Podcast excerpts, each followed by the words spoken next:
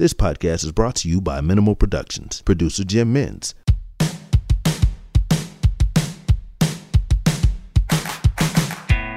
This is Diplomates, a geopolitical chinwag with your host, Misha Zelinsky.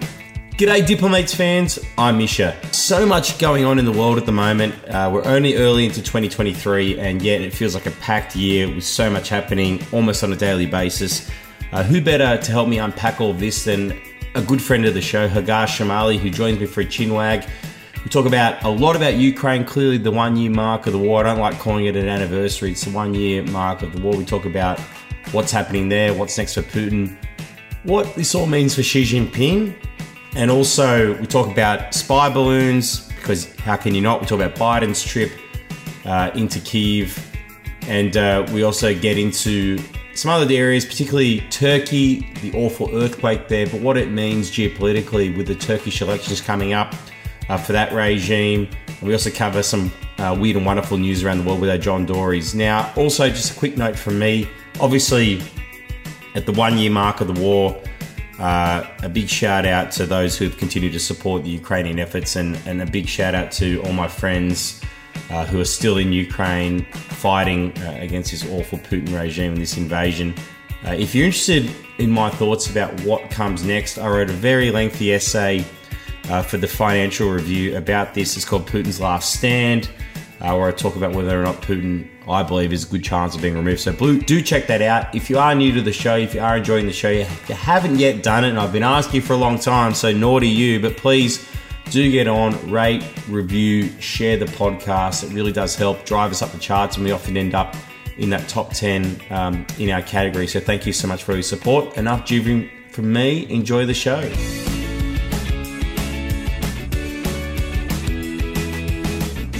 Hagar, welcome back. So good to see you, mate. How are you?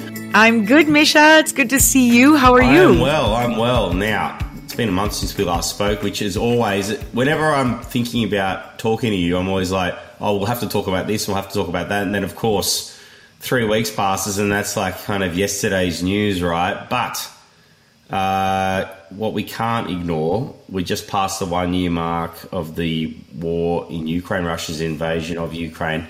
I thought a good place to start would be Joe Biden goes to Kiev. Mr. Biden goes to Kiev. What a extraordinary moment. Uh, the first time a president's ever gone into a war zone without having an enormous military presence. So that by itself is a huge high risk uh, thing for him to have done. Incredibly brave and unconventional. 10 hours each way in the train to do four hours in the city. Um, and also, I think I, I, enjoyed the compare and contrast of uh, Biden is actually drinking coffee at one of my favorite coffee shops. Uh, in Ukraine, and then meanwhile Putin, right? Meanwhile Putin is you know raging away um, in Moscow, and all the pressures on him. So I thought it was an interesting compare and contrast a year on after he said he you know one year into Vladimir Putin's twenty four hour war, but Biden, Kiev, what do you make of it? What does it say about uh, the war? What does it say about US commitment? What does it say more generally about going forward? I got really giddy about this trip. I'm not going to lie. And, uh, you know, I did a video about it and I got a lot of reactions saying that I was overly supporting, you know, showing so, that I was being too far left or too too in favor of the president. And I and I have to be honest with you, had it been a Republican president, I would have reacted the same way. Um, so I want to make that clear that my my joy over this trip and how and and how excited I am at the message he conveyed, multiple messages to different audiences. I was really excited about for a few reasons. So we'll start with the message to Putin, which was uh, obviously his main goal to express that the US and allies were here to stay, that this support would endure, that here he was marching the streets of of a capital that Putin thought would be under his thumb by now.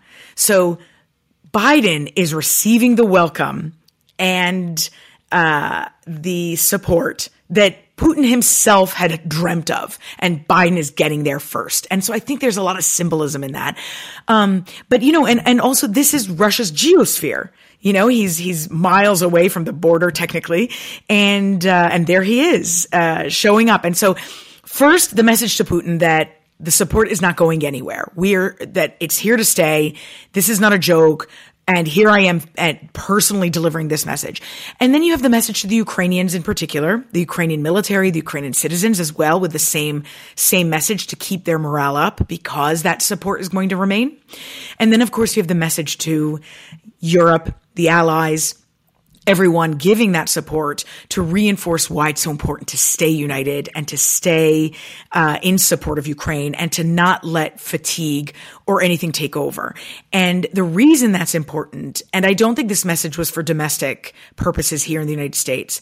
It comes at an, at an interesting time though here where you're starting to see questions related to the aid to Ukraine, the billions of dollars going, the and that that amount is going, only going to continue to grow, and you're seeing it from both sides.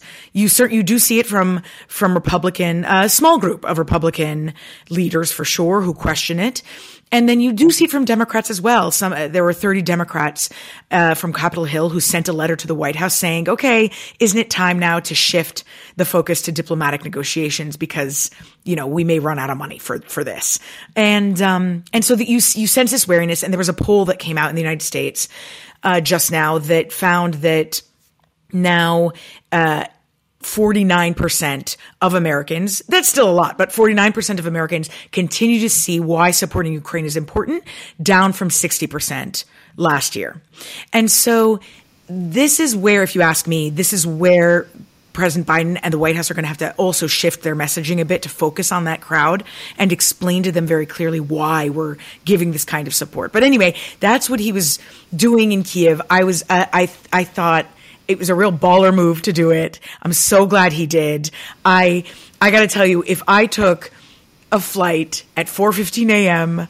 from DC, went to Germany, then Poland, then boarded a 10 hour train to Kiev, I would not look the way he looked. it was pretty impressive and very inspiring. Oh, he was, uh, no, he looked good, didn't he? He was very resplendent um, in the. Uh, yellow and blue tie. So uh, you know, I think um, I think he certainly looked the part, sounded the part, and I thought his speech was was on the money. It's interesting though you say about fatigue, right? Because this is sort of Vladimir Putin's big bet. Um, he thinks that the West is going to shatter. Uh, interestingly, though, I, I think where I was most freaked out. Um, and I, look, we shouldn't ignore polls that have it sub 50% in the United States, given the, how key the US is to all this. But where I was most worried was um, could European solidarity last through a, a cold winter? And I thought you might see energy riots of things of that nature. They were sort of gearing up uh, in the latter part of 2022, but fortunately, uh, it hasn't happened. Europe hasn't really drawn down on its gas reserves. I think the last card that Putin was hoping for, he's played it because uh, in a year's time, when winter rolls around again, um, I don't think the the energy crisis will be nearly as bad as what was potentially could have occurred on this occasion. So, um, you, know, you mentioned before we went to air, and maybe just want to fill this in because I think it's a good way to talk about what Putin's aims are. But Bill Burns, the CIA director, had meetings with the Russian counterparts, and his view was that the Russians are very confident. Talk us through that a little bit. Sure, it's um, uh, the CIA director Bill Burns, as you said, met with Russian counterparts parts uh, to warn them against using a nuclear weapon. And he had an interview here in the United States on Sunday saying uh, that his assessment was that the that President Putin is very confident that his military will grind down Ukraine and that they are willing and ready to go the long way and wait out for that fatigue that that and and breakup of that unity that they expect. And and Bill Burns said this based on he he said that this is how the team he met uh, how they acted, and he believes that they're portraying how President Putin is where he's where his mind is as well. And that would make sense for President Putin to believe that. That doesn't mean I agree with President Putin's assessment. Uh, on the contrary, but um, but that is that's where where they're at. Which and, it makes sense because they've just it makes sense that that's what they're thinking when you see their strategy. They've just they've been launching new offensives. They've been recruiting troops, drafting them from wherever they can, from poor areas, from prisons, sending in mercenaries. They're, they're doubling down. And, it's because they, they obviously must believe this. They, they clearly don't see what the rest of the world sees, which was that this was a gross mistake and that they are, they, they cannot, as Biden said in his speeches, Ukraine won't be a victory for Russia. And I, and, and by the way, I believe that as well. And, um, and that's why, by the way, when, when President Biden also moved to Poland after Ukraine, his biggest message there, and when he met with the, the Bucharest Nine, which sounds like a baseball team, but it's not. It is a grouping of Eastern European countries that neighbor each other, that kind of they they border each other along the eastern flank of NATO, kind of one long line of them, and they grouped together after Russia annexed Crimea and supported separatists in eastern Ukraine in 2014. And uh, and so Biden met with them as well, and the whole message that he kept trying to reinforce with that trip was we have to remain united. We have to keep supporting them. We we cannot you know President Putin was counting on NATO to be weak and not united and uh, and we can't let that happen. On the contrary, we have to continue supporting. We have to beef up defenses along NATO's eastern flank, and um, so until until Putin gets this message, and uh, and and beef up the the support to Ukraine as long as we can. Right. So that's that's why that's his focus. Um, it's also by why, by the way, and I know we'll get to this later in the in the conversation. It's why it's so risky and a, and a shame for Turkey and Hungary to be opposing the expansion of NATO. But we'll get to that. No, later. so I mean, it's um, interesting though because it's funny that this sort of co- this notion that Putin thinks he has time that he can be strategically patient because the West is strategically impatient that we're going to eventually not want to send aid, not want to send weapons. I wrote about this for the Fin uh, to plug my own work, but uh, it's a long essay, so we won't go through it all now. But basically, I, I think that when you look at uh, where the war's at, which is that it's a disaster, and the political position that Putin's in, i.e., he's dialed this thing up and did it again in this speech he gave, this rambling two hour sort of uh, Gaddafi, Castro esque two hour rant against the West. He's dialed this war up to existential levels, right? And so once you've said it's existential, you have to win.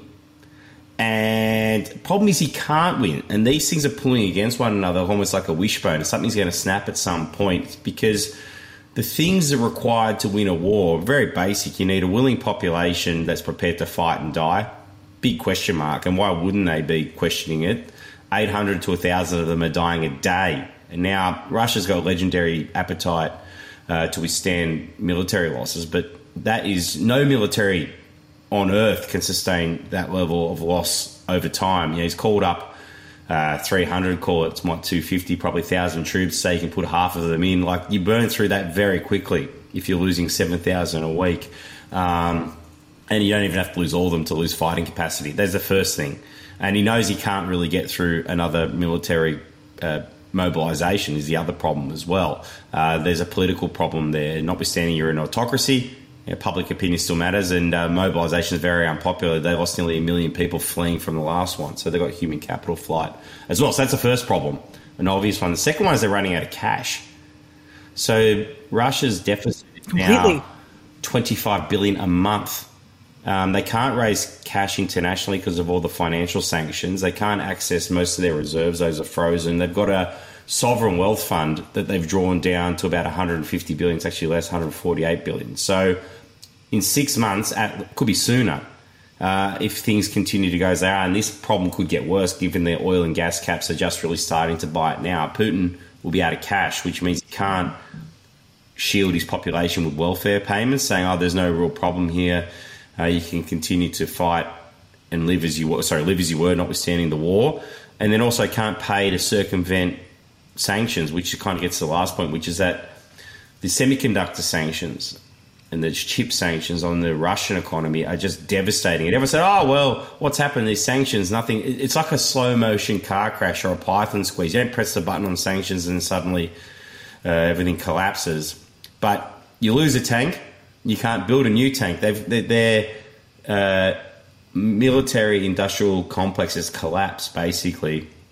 And they're wheeling out Soviet era tanks, Soviet era bombs. They're fighting a World War II style you know battle, which is grinding troops into the front line and using unsophisticated artillery bombardment. I mean, this is not how modern warfare is fought now. So uh, I think that they've got huge problems. And I actually think that they're one military route, which could happen at any moment, from huge political unrest domestically. If you see, if we had a big military route, the likes of that which we saw last time uh, in Kherson or northeastern around uh, around Kharkiv, I don't think Putin can survive that politically. And I think the chess pieces are moving around, and that's a bold call.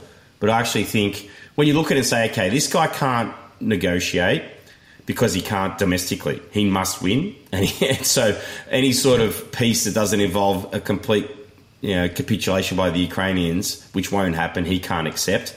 And further to the point, we can't really, the royal we, deal with him as a war criminal and have a viable peace either, nor can the Ukrainians. And so at some stage, the Russian elites are going to say, you know what? The best way out of this, there's no way out for Putin, but there might be a way out for the rest of us. And once that calculation is made, um, I think that his interests are going to start to diverge from everyone else's. But as we know, he's a hard guy to kill. He's living in a very paranoid state. He's no longer flying. He travels only by train. He's got a food tester. The long tables really are about making sure that no one can poison him because he's so terrified of being touched by uh, poison uh, contact because that's how he's killed a lot of people. so you know he, he, is a very he's projecting. Murderer. I call him the murderer in chief, and so um, anyway, so I, that's the message he might be trying to project. But I think internally, I think they know that they're stuffed, and I think he's got one last throw of the dice here, which is basically maybe some counter offensive of grinding enough troops uh, into eastern Ukraine. But this counteroffensive is not going anywhere right now. They're getting very little to no gain, gain that can be measured in houses, not kilometres, for losing hundreds and hundreds, if not thousands, of men a day and a week. So, um, I just. And can I add something to that? That's that's why when President Putin gave his head of state address the same exact day that Biden gave his speech in Poland, that's why he announced suspension from the New START treaty. So right. the New START treaty is the only remaining arms control treaty between the United States and Russia, and its goal is to reduce uh, nuclear missile launchers and to set up this ex- inspection system to allow each side to make sure that the other is living up to its end of the bargain. And Russia hasn't allowed inspectors anyway since 2020, since the pandemic began. But the reason, you know, this wasn't good news, but it's also not shocking. And it's because the nuclear card is the only one Putin has left because his military has proven to be incompetent. And that's why we sometimes we keep hearing it bubble up this threat, or or maybe he'll have other military officials issue this threat, or now this suspension from the New START treaty. Except that it it's. And I, am not saying that um, Putin bluffs a lot. He doesn't bluff a lot. But at the same time, while he is definitely overconfident, and probably narcissistic and definitely erratic. Oh I also don't think he's completely irrational to to launch right. nuclear weapons without knowing what the what the outcome would be. Right. And your point about sanctions, as you know, I'm a sanctions geek, and I am so excited you mentioned sanctions. The Treasury Department issued sanctions on the U.S. Treasury Department on um, Friday, where they ish they sanctioned Russia's mining and metals industry, which is basically the last big chunk, right. and they've also said publicly that due to Western sanctions altogether, Russia has lost nine thousand pieces of military equipment. Their tanks they are down by fifty percent. And because of that, they're now trying, trying, they haven't even done it to restore like really old tanks. Uh, with their own parts. And uh, and and it's not going to work. And this is why when you see like you said earlier you saw Europe we were all really afraid about a cold winter in Europe and what that could do. And in part because the weather wasn't as bad as we expected you have that. But but Europeans are uh, for the most part, at least from what it seems like from the media, they're uh, still in large in large part uh, supportive of of supporting Ukraine. But what you see happening in Moldova is interesting, and I know it sounds kind of random. Moldova is a small country, relatively small. Sandwiched between Romania and Ukraine, but their prime minister just resigned because of an increase in energy prices, uh, increase in cost of living, a lot of uh, protests, but it's coming from a population in the in the country that is pro Russia. And that, that population is small, by the way. They're the minority in, in Moldova. It's not a new struggle for Moldovans to, to, to be facing this. But when we talk about it being Putin's next potential target, I'm like, yeah, but they're already spread so thin and he's running out of money and he's running out of equipment and he's running out of men. There's no way Moldova's next. I, I think in his dream, yes, uh, protests would, would cause a lot of problems and there'd be a new government that would be Russia influenced, sure, but I don't know that that's going to happen anytime soon anyway. Oh, look, I, would be dubious. I mean, there's always, there's, the, the Moldova question goes around Transnistria, which is a sort of similar type effort that Putin tried to stir up amongst the Russian ethnic diaspora inside Moldova. Mm-hmm. A similar playbook that he's used in Georgia, South Ossetia, pretty much what he tried yep. in Donbass, saying, oh, there are people here that are Russian and want to be part of Russia. But um, because, as you say, he spread so thin, he's flat out taking southeastern Ukraine, trying to reach out and start a viable war that he can actually supply um, in in Moldova, I, would be very dubious. But I mean, the, he's just trying to sow discord anywhere, right? And I agree with your assessment around nuclear weapons and not not withdrawing, but suspending from the START uh, uh, treaties. That um, look, I always say that his discussions of nuclear weapons is a projection of weakness, not strength. When things go badly, oh, mm-hmm. don't forget, no matter whatever happens to Russia, you can humiliate us economically, diplomatically, militarily but we are still a nuclear superpower that can blow you all up. Okay, so what? Um, I mean, I, we can't dismiss it out of hand, but at the same time, if you start giving in to this threat, well, not only would you be teaching Putin a bad lesson, i.e., if I say nuclear, you'll cave in. Um, you'd be teaching others that have nuclear weapons um, and also other bad guys that say, hey, we should get some too, given it might allow us to play a bit more bluff poker. Now, one way out of this or, or a potential way out of this for Putin is China and Xi Jinping. And there's been this uh, intelligence coming out of the United States saying China's considering sending lethal uh, aid to Russia to assist Putin. Of course, um, and now they've come out with their so called peace plan, um, which I'm extremely skeptical of. Uh, but nevertheless, mm-hmm. China's saying, well, there might be a way for peace here. So, do you think that it, they will send weapons, and do you think that this peace plan that uh, the Chinese are uh, sort of prosecuting has any viability? Well, President Biden today said that uh, President Putin approves the peace plan, and therefore that's all we need to know about how good it is or not good it is. and he said, you know, it, it, solicited laughs, and then he said, "I'm not being facetious. I'm being serious. You know, if if it's a plan that Putin approves, then clearly it's not a good one." And I would tend to agree with that. That to begin with, I wouldn't assume that uh, that they would come up with a good plan. Not because not because I'm not trying to be uh, condescending here in any way, shape, or form. In the past. Um, years past, the Chinese regime has has tried occasionally to try and play this role of you know we support peace and and and so on. But um, but yeah, there's no way they're buddy buddy with with Putin. Uh, apparently, they are already sending non lethal aid to Russia, and uh, and so why on earth would this plan be anything? I bet you it looks something similar to Elon Musk's plan that he proposed, where there were like chunks of Ukraine that would be given to Putin. And when Elon Musk got criticism for it, he was like, "Well, I'm just I'm just stating the reality." And I, right. you know, when I saw that, I kept thinking, "No, maybe in your your reality of a not foreign policy life." Right. But um, so no, I see no credibility in it, and I don't think it's going to go anywhere. That doesn't mean, by the way, that I don't think the Chinese regime if if there's some magic lever we can pull couldn't be useful. Now, we're not at that stage right now since they are at the border of being not useful with this intelligence that Blinken has, Secretary Blinken has very clearly stated. Um, he came out and said that uh, that the Chinese are quote strongly considering giving lethal assistance to uh, Russia, which would mean ammunition and weapons uh, and and possibly other equipment, and uh, and has come out obviously saying they that urging them not to do that. The US UN ambassador went on CNN saying that if they were to do that, it would be a red line and unacceptable. Quote, red line and unacceptable for the United States. How I see that, without them saying publicly what the or else would be, I believe that if they were to give lethal assistance to Russia, that it would result in sanctions, in a lot of sanctions. And and I don't think that the Chinese regime has any reason not to believe that.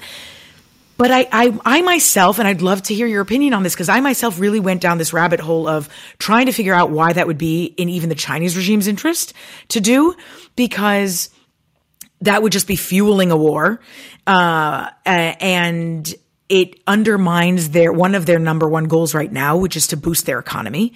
If they're facing sanctions after the pandemic, when they're trying to to light it up again to, to pursue that step doesn't make any sense from that angle. But at the same time, if, if one of their top goals is to stick it to the United States or to make things more difficult and expensive for the United States, then, then yeah, I could see that argument. But I do think that the U.S. will be able to hold them off on lethal aid, at least for the time being. Where, where that might change is if the U.S. and Europe give F-16s to Ukraine, which Biden and others have said is not happening now. But I don't think that that would be off the table for the future if this drags on. Yeah, look, it's funny the whole uh, China Russia question because clearly, you know, they, they sign up to this uh, no limits friendship in uh, in February of 2022. Next thing, Putin invades. Now there's mixed reports about what they knew, what they didn't know. But I personally have the view that Xi was reassured that this would all be over in 24 hours. It then turns into a complete disaster. So China's prestige is, uh, you know, in some ways linked to Putin's disaster. At the same time, so I think, I think Xi's a little bit stuck because on the one hand, I think he sees that Putin's in trouble, right? And I think he knows Putin's in trouble, and his instincts are, look, I Putin there. If Putin stays in charge of Russia, I'm getting more control of Russia as a client state, and they're a club autocrat, and they stay aligned with me as a counterbalance to Europe and the United States.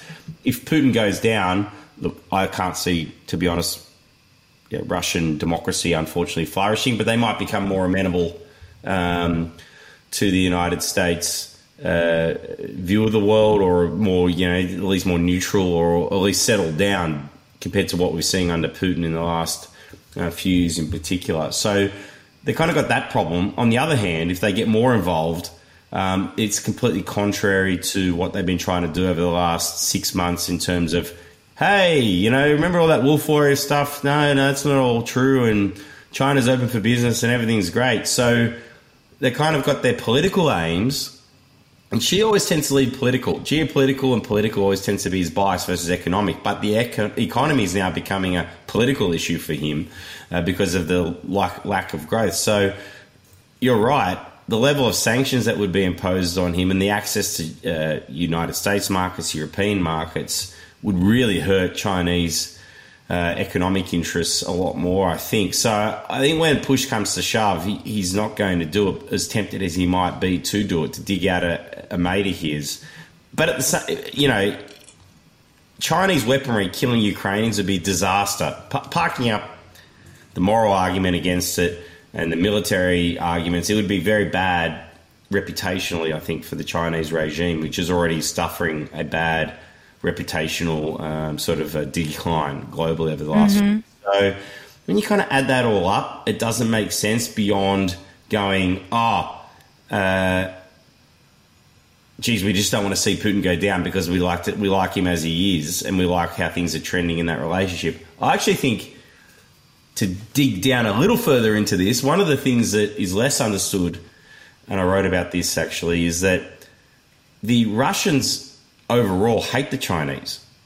And there is enormous skepticism in the Siloviki, which is the spy class that run Russia. Um, and they, they have a huge skepticism to how much the Chinese are getting their hooks into Russia's economy and how dependent Russia is becoming on a country and the Chinese Communist Party that they once kind of dismissed as a junior partner. You go back to the Soviet era, this was a junior partner. Now forget about junior partner, Russia's trending towards being a client state of the Chinese Communist Party. And I think when you add all that up, ironically, Xi could actually be helping Putin's demise hasten um, by becoming, um, uh, you know, helping Russia become more dependent. So anyway, so there's so many moving pieces in all that, but I'm skeptical that Putin's going to get bailed out.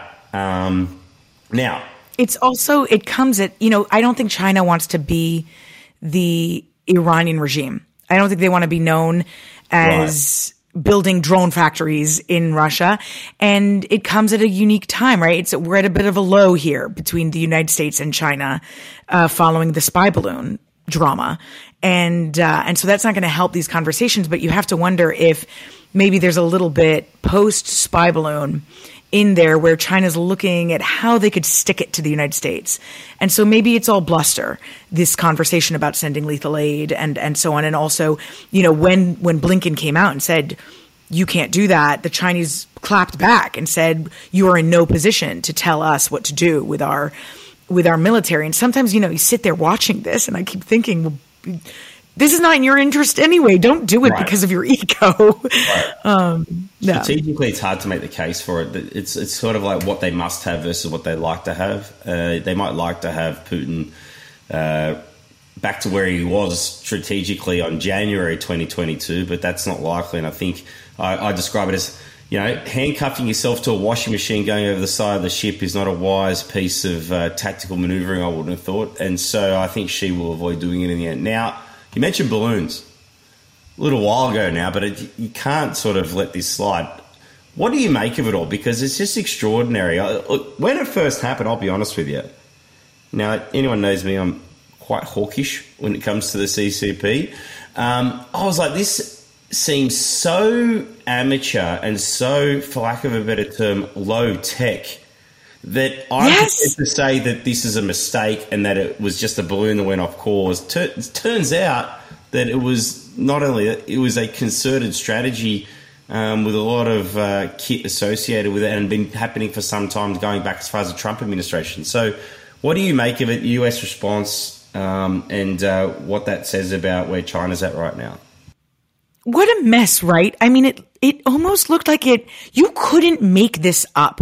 I I live, I tell people I live in the world of crazy world news. And I couldn't have foreseen this drama and how it unfolded on top of it, right? Not just the balloon, but then the week following it where we shot down three other random balloons in over the US airspace. And so um first, completely agree with you on how this doesn't make sense. I thought the same thing when I heard about this balloon making its way across the United States. And you had this banter here, this, of course, partisan banter here in the United States, where Republicans were saying, why doesn't the Biden administration just shoot it down? And it is because it was, it did pose a legitimate risk because it could kill people, um, right. on one hand, but also the cost benefit analysis was that the Chinese government didn't have much to gain from this balloon because it wasn't much more than they couldn't get than they could get from satellites. They did say that there were communications equipment on there that they equipment that could intercept communications. Okay, fine, but listen, that's not the only thing they have that can do that. So, uh, so again, just com- like you said, completely amateur, so dumb. They had to have assumed that balloons like this would be difficult to control and that somebody would see it. I mean, I don't know if they thought Americans were so dumb that they'd think it's another moon, but that's absurd. So, um, I will say, um, there were pros and cons that came out of this on the U.S. angle. First, that NORAD, the the um, the the agency that tracks the, these floating devices up up up there, uh, the one that usually tracks Santa's sleigh, was missing these balloons because they are slow, and so they readjusted. And um, and so that's good. You know it's good to be on on alert. It's good to message to the world that uh, that we're going to catch if you send something here we're going to catch it and and we're going to shoot it down. Uh, but then and so i was really excited about that. I thought it was a great message from the us to say you know what? Don't even think about it because we will totally bring you down. But then it went a little bit into the absurd when we we shot down balloons that we didn't know what they were for. And this opens up, honestly, the conversation to a whole new world of, of space that I don't, I am not an expert in at all. But it turned out that these three balloons the U.S. Air Force shot down after our fiercest fighter jet, F 22, you know, spending basically millions to, to do this, to shoot down two balloons over U.S. airspace, one of which was over Canada airspace.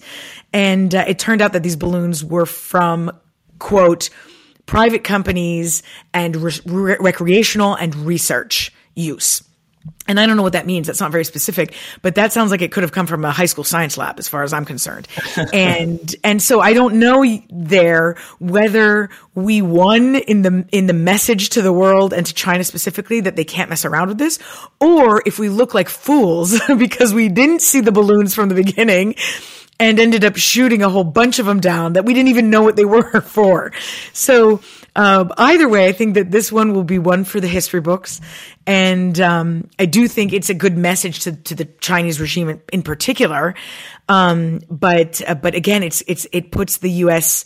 Chinese position at a real awkward state. You know, after when, when Secretary Blinken met with his Chinese counterpart at the, um, on the margins of the Munich Security Conference, they it was testy. The conversation was testy, but then both of them said that uh, that they wanted to reassure everybody that neither side was seeking a cold war, and I thought that was just really interesting because I'm like, both of you are so clearly angry. In fact, Wang Yi, his Chinese counterpart, traveled to Moscow after that meeting, after Blinken had said, you know, don't give this aid, um, and so it's it's definitely a weird. We're in an awkward state. We may not be the seeking one, regime. but uh, uh, we're very much in one. Uh, I mean, everyone says, "Oh, we don't want to avoid a cold war." Well, uh, it's hard to see how you're not in one right now. But um, Yeah. actually, interesting. I agree with you. One of the things that I took out of it as well was it made no. You mentioned Blinken. Blinken was, of course, meant to be going to Beijing to see not just his counterpart, actually to see Xi Jinping. And Xi Jinping doesn't meet anybody really that's not a world leader, yeah, a counterpart. And so, quite extraordinary that he was prepared to see the Secretary of State.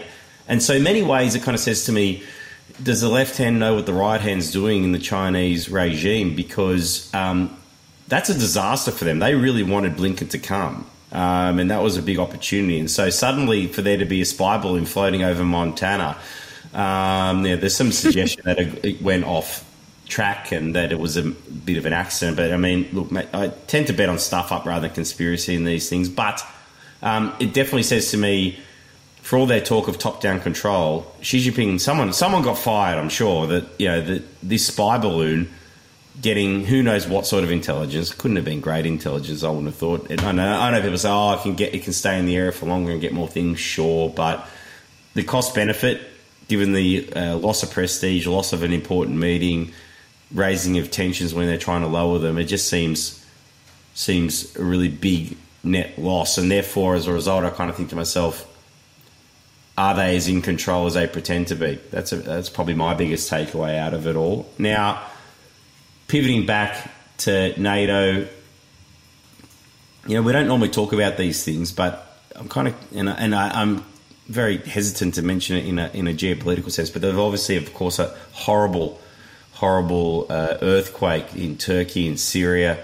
Um, and it, parts of the world that are already doing it very tough um, and being you know subject to really awful uh, natural disasters.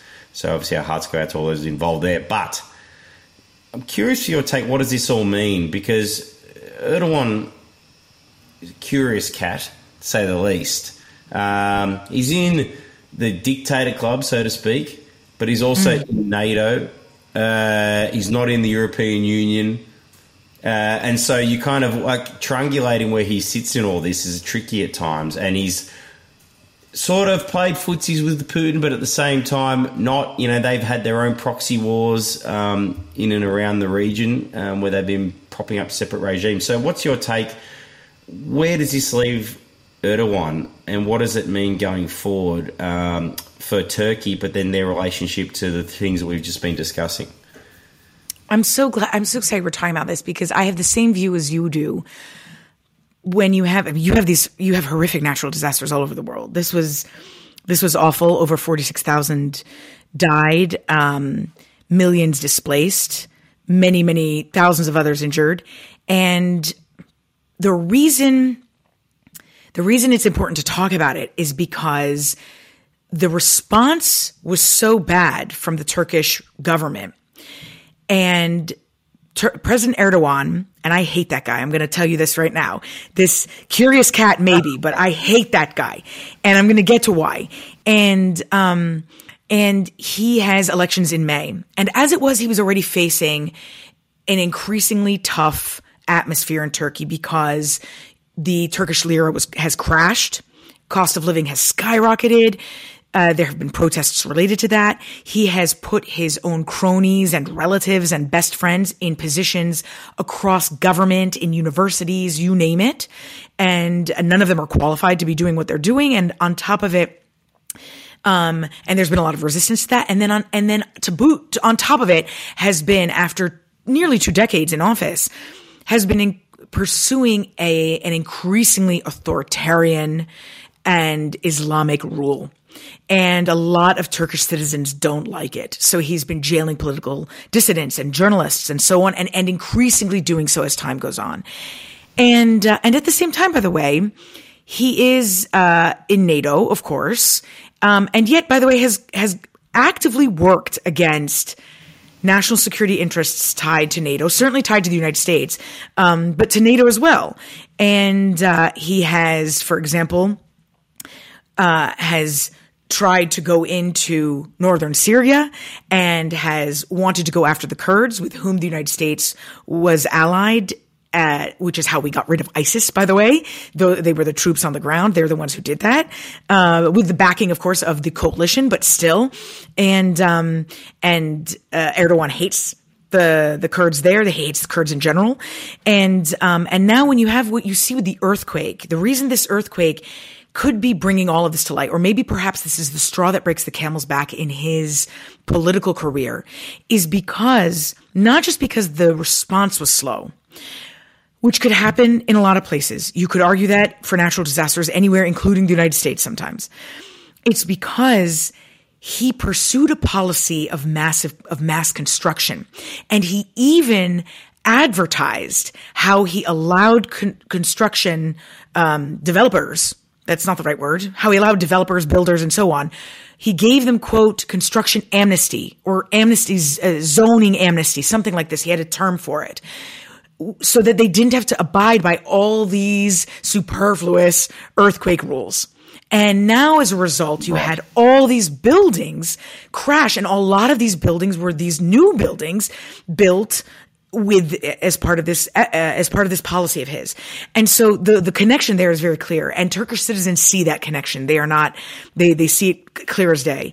And so erdogan is not invincible. He really could as as authoritarian as he is he is not invincible when it comes to these upcoming elections. So i'm fascinated to see if all of this could undermine his political standing um, and I and I have to add as well, and I don't think this matters as much to the domestic Turkish voter, but but his position to prevent Sweden and Finland from joining NATO, it highlights that this guy, I hate this guy, is nothing more than a hostage taker.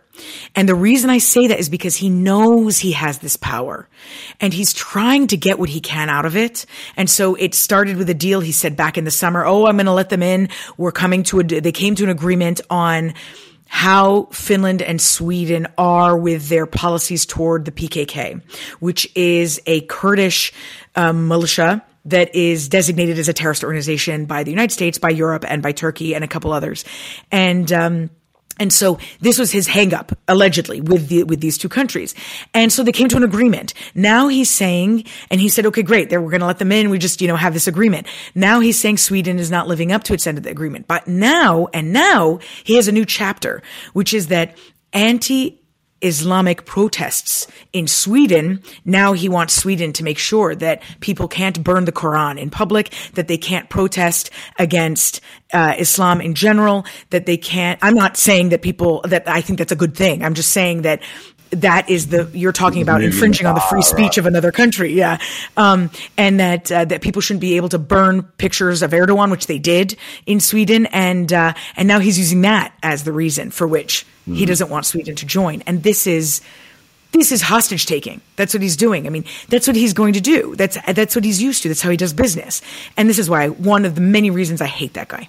well, it's interesting. It's interesting that because um, he's like in many ways, you look at the things you described that he's doing. He's like kind of ten years behind Putin. I mean, Putin was doing this in Yeah. the you know 2004 5 you know cracking down on domestic uh, media arresting political opponents and sort of ratcheting uh, through a period um, of 20 plus years and Erdogan sort of started off as a bit of a conservative uh, Islamic position and is, is gradually going through the autocratic metamorphosis but competence is an interesting one though right because you know it, it kills democratic governments but it can also kill autocratic governments Putin really is suffering from a crisis of competence because this war, he's meant to be a strong man and the war is a disaster for him. You're talking about the example there of Erdogan uh, allowing the construction of these uh, non earthquake compliant towers, which then crumble when there's a massive earthquake. Again, crisis of competence. And even Xi Jinping claiming to know what he was doing with zero COVID and then all these protests that you saw. So, you know, just because there's a democ- uh, sorry, just because the uh, totalitarian dictatorship doesn't mean there's no or an you know autocracy or something in between. That doesn't mean that it's no, there's no politics, right? And the competence of these regimes, they're very paranoid about it, not being seen to be incompetent, right? So, actually, just curious, just you know, you talked about Erdogan's leverage there. Reminds me a little bit of Orban in Hungary. What do you do about these guys that now guys, but that are Thugs. Well, right, but they're in NATO, they're in the EU. Are you better off having them, for lack of a better term, inside the tent pissing outward or outside the tent pissing inward? Like, I mean, you kick. You kick Erdogan out of NATO. Does he then immediately become a potential ally of Putin and Xi and others? Or is he weakening NATO sufficiently that it's not worth having him in there? Likewise with Erdogan, sorry, with uh, with Orban, you kick Hungary out because they're breaching the rules around democracies and participation inside the EU, NATO. But uh, is it a bigger threat to have them as a potential growing client of Russia, particularly? I, I don't really know the answer there, but it is a bit of a devil's bargain, isn't it? Um, you know, I love this question. First of all, it's like a dissertation question. We could spend like hours on this, but I will give a con- Yeah, one in two minutes succinct- we're out of time, yes, right? two minutes, which is just that I do believe, I inherently believe that that the uh, West, um, and you, that we don't use the, we don't play our cards very well because we aren't authoritarians. We aren't dictators. We don't think the same way. We don't act the same way. And as a result, sometimes when you're talking about negotiating with an authoritarian or dictator, you may end up inevitably being on, you may end up having, um, being in the weaker position when you are a democracy because you're not going to play as ugly usually and you're not going to lie and you're you know it's just a different it's a different way and i'm not saying i would prefer us to be to be ugly but there are times sometimes i'll give you an example like when the, the f-16 conversation when biden today said you know no that's that's not happening and part of me wanted to be like don't you want to just make it vague Yeah, like you don't, Just- you don't want to you know, lose leverage in negotiations. Yeah. Like, you disclosing. Right, and- I'm a negotiator. You know, I spend a lot of my life Yeah. negotiating many ways, and I think all cards on the table create Yeah. some. Speaking of F-16s, by the way, the U.S. is debating selling F-16s to uh, to the, to Erdogan, and and they insist it is not a quid pro quo for Turkey to accept Sweden and Finland into NATO. It's a hundred percent a quid pro quo. Number one, and that's don't. I mean, come on. Eh, sure, maybe it's not written somewhere, but but you mean to tell me that if you sell them F-16s, that you're going to allow them to not your to not allow Sweden or Finland, or you're not going to expect that first to happen before selling F-16s. I don't even know if that's going to happen, by the way, because there are a lot of members of Congress who, like me, hate that guy, and so I don't know that they're going to sell the F-16s to Erdogan. And given this election, they may wait. Everybody's going to wait. By the way, I think you're not going to see movement on NATO. You're not going to see movement on this F-16s until after this election in May, because a lot could change, right, with that. So, um, but I do think that sometimes we don't play our cards right with all, these are with all dictators. By the way, I'm talking with China, all of them.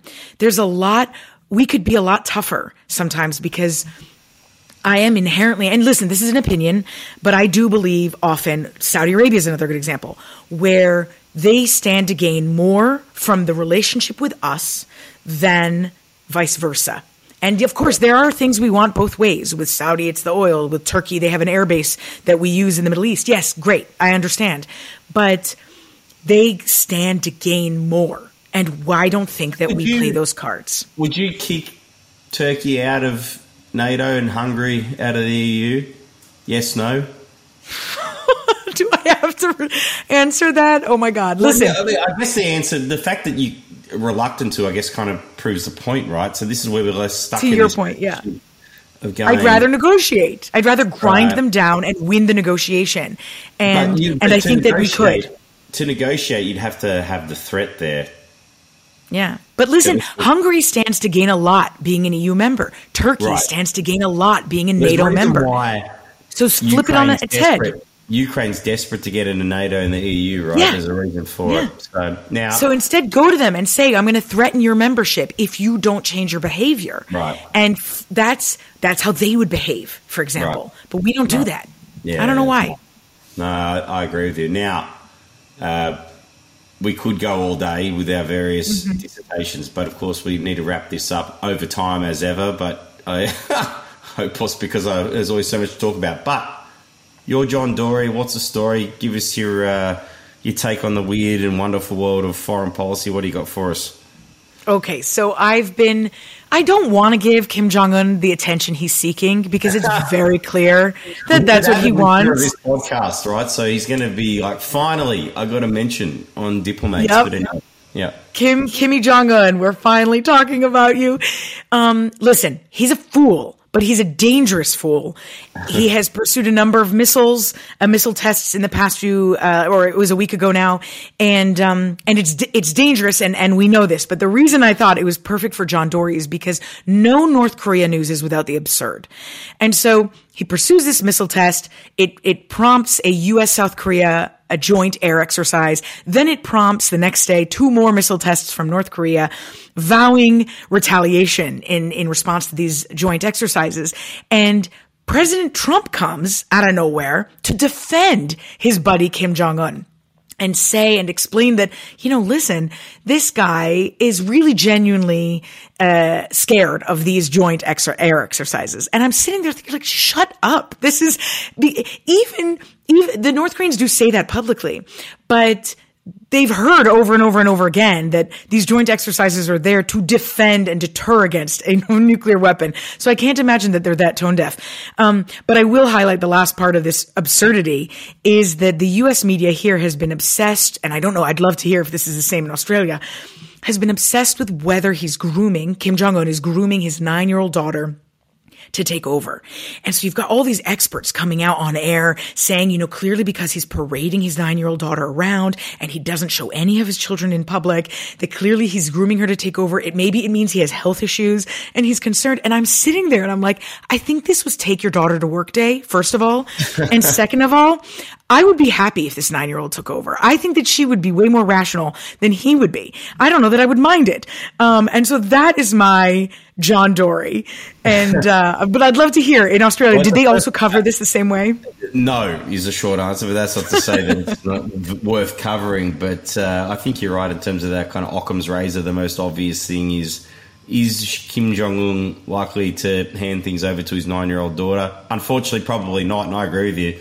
Uh, when you've got a bad guy in charge, change is better than no change. That's why I advocate with Putin. You know, people are like, oh well, well, what would have come after Putin? Who cares? Um, if the devil we know is a murderous psychopath threatening nuclear annihilation, at this point, who cares, right? The next change, even if it's the same, is worth the shot.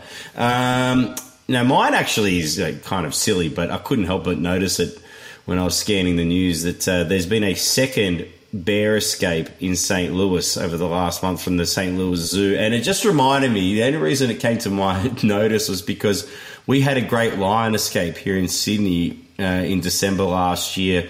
And so I don't know what's going on around the world, but animals are breaking out of zoos. You got lions, tigers, and bears. Oh my! So um, uh, there it is. So I, don't I hadn't heard that. I So will tell you that there was. bears.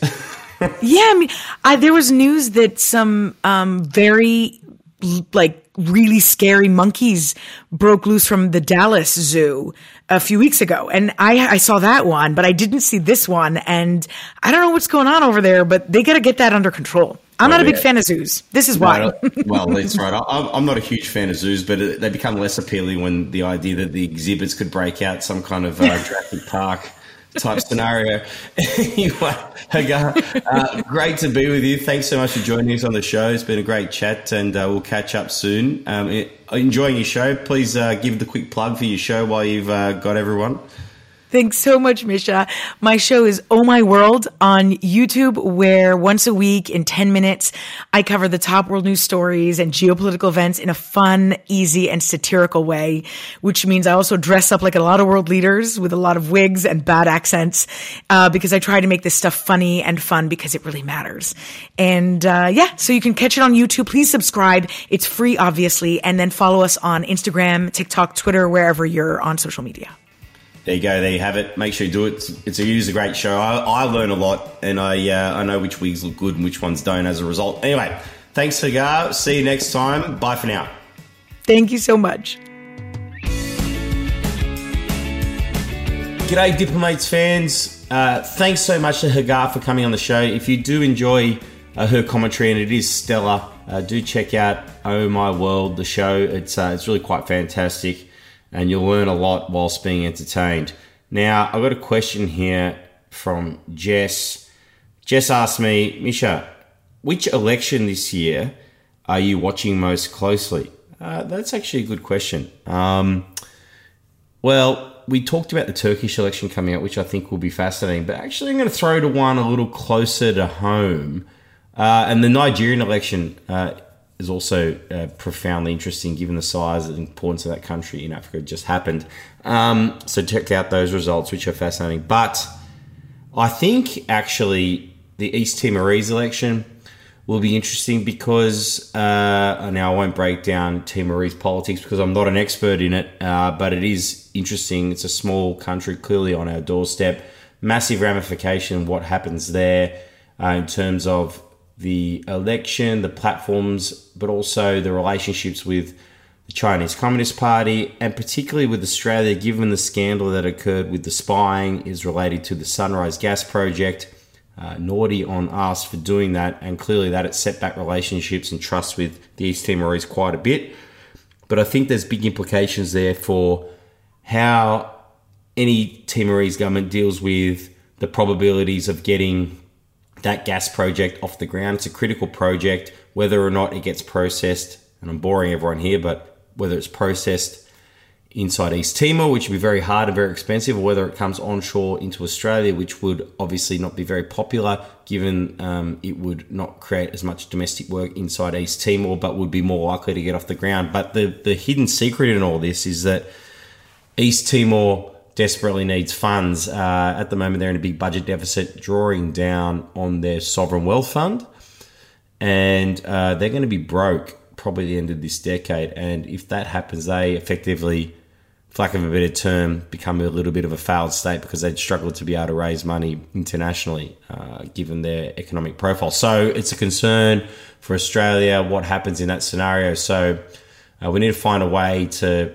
get all the parties to the table, um, whomever the East Timorese elect as their government, but also uh, Woodside Australian government, other gas interests, Japan, uh, which has significant gas interests in the Northern Territory, the Inpex project, and getting everyone on the table or at the table rather to get a deal done because it's quite critical. Anyway, good question. That's my kind of slightly random answer, but I think quite critical. So keep an eye for that. Likely in March, oh, sorry, May, I believe. Anyway, enough from me. See you next time. Thanks for listening. Bye for now. You were just listening to Diplomates, a geopolitical chinwag. For more episodes, visit www.diplomates.show or subscribe to the podcast on iTunes or through any of your favorite podcast channels. This podcast was brought to you by Minimal Productions, producer Jim Mintz.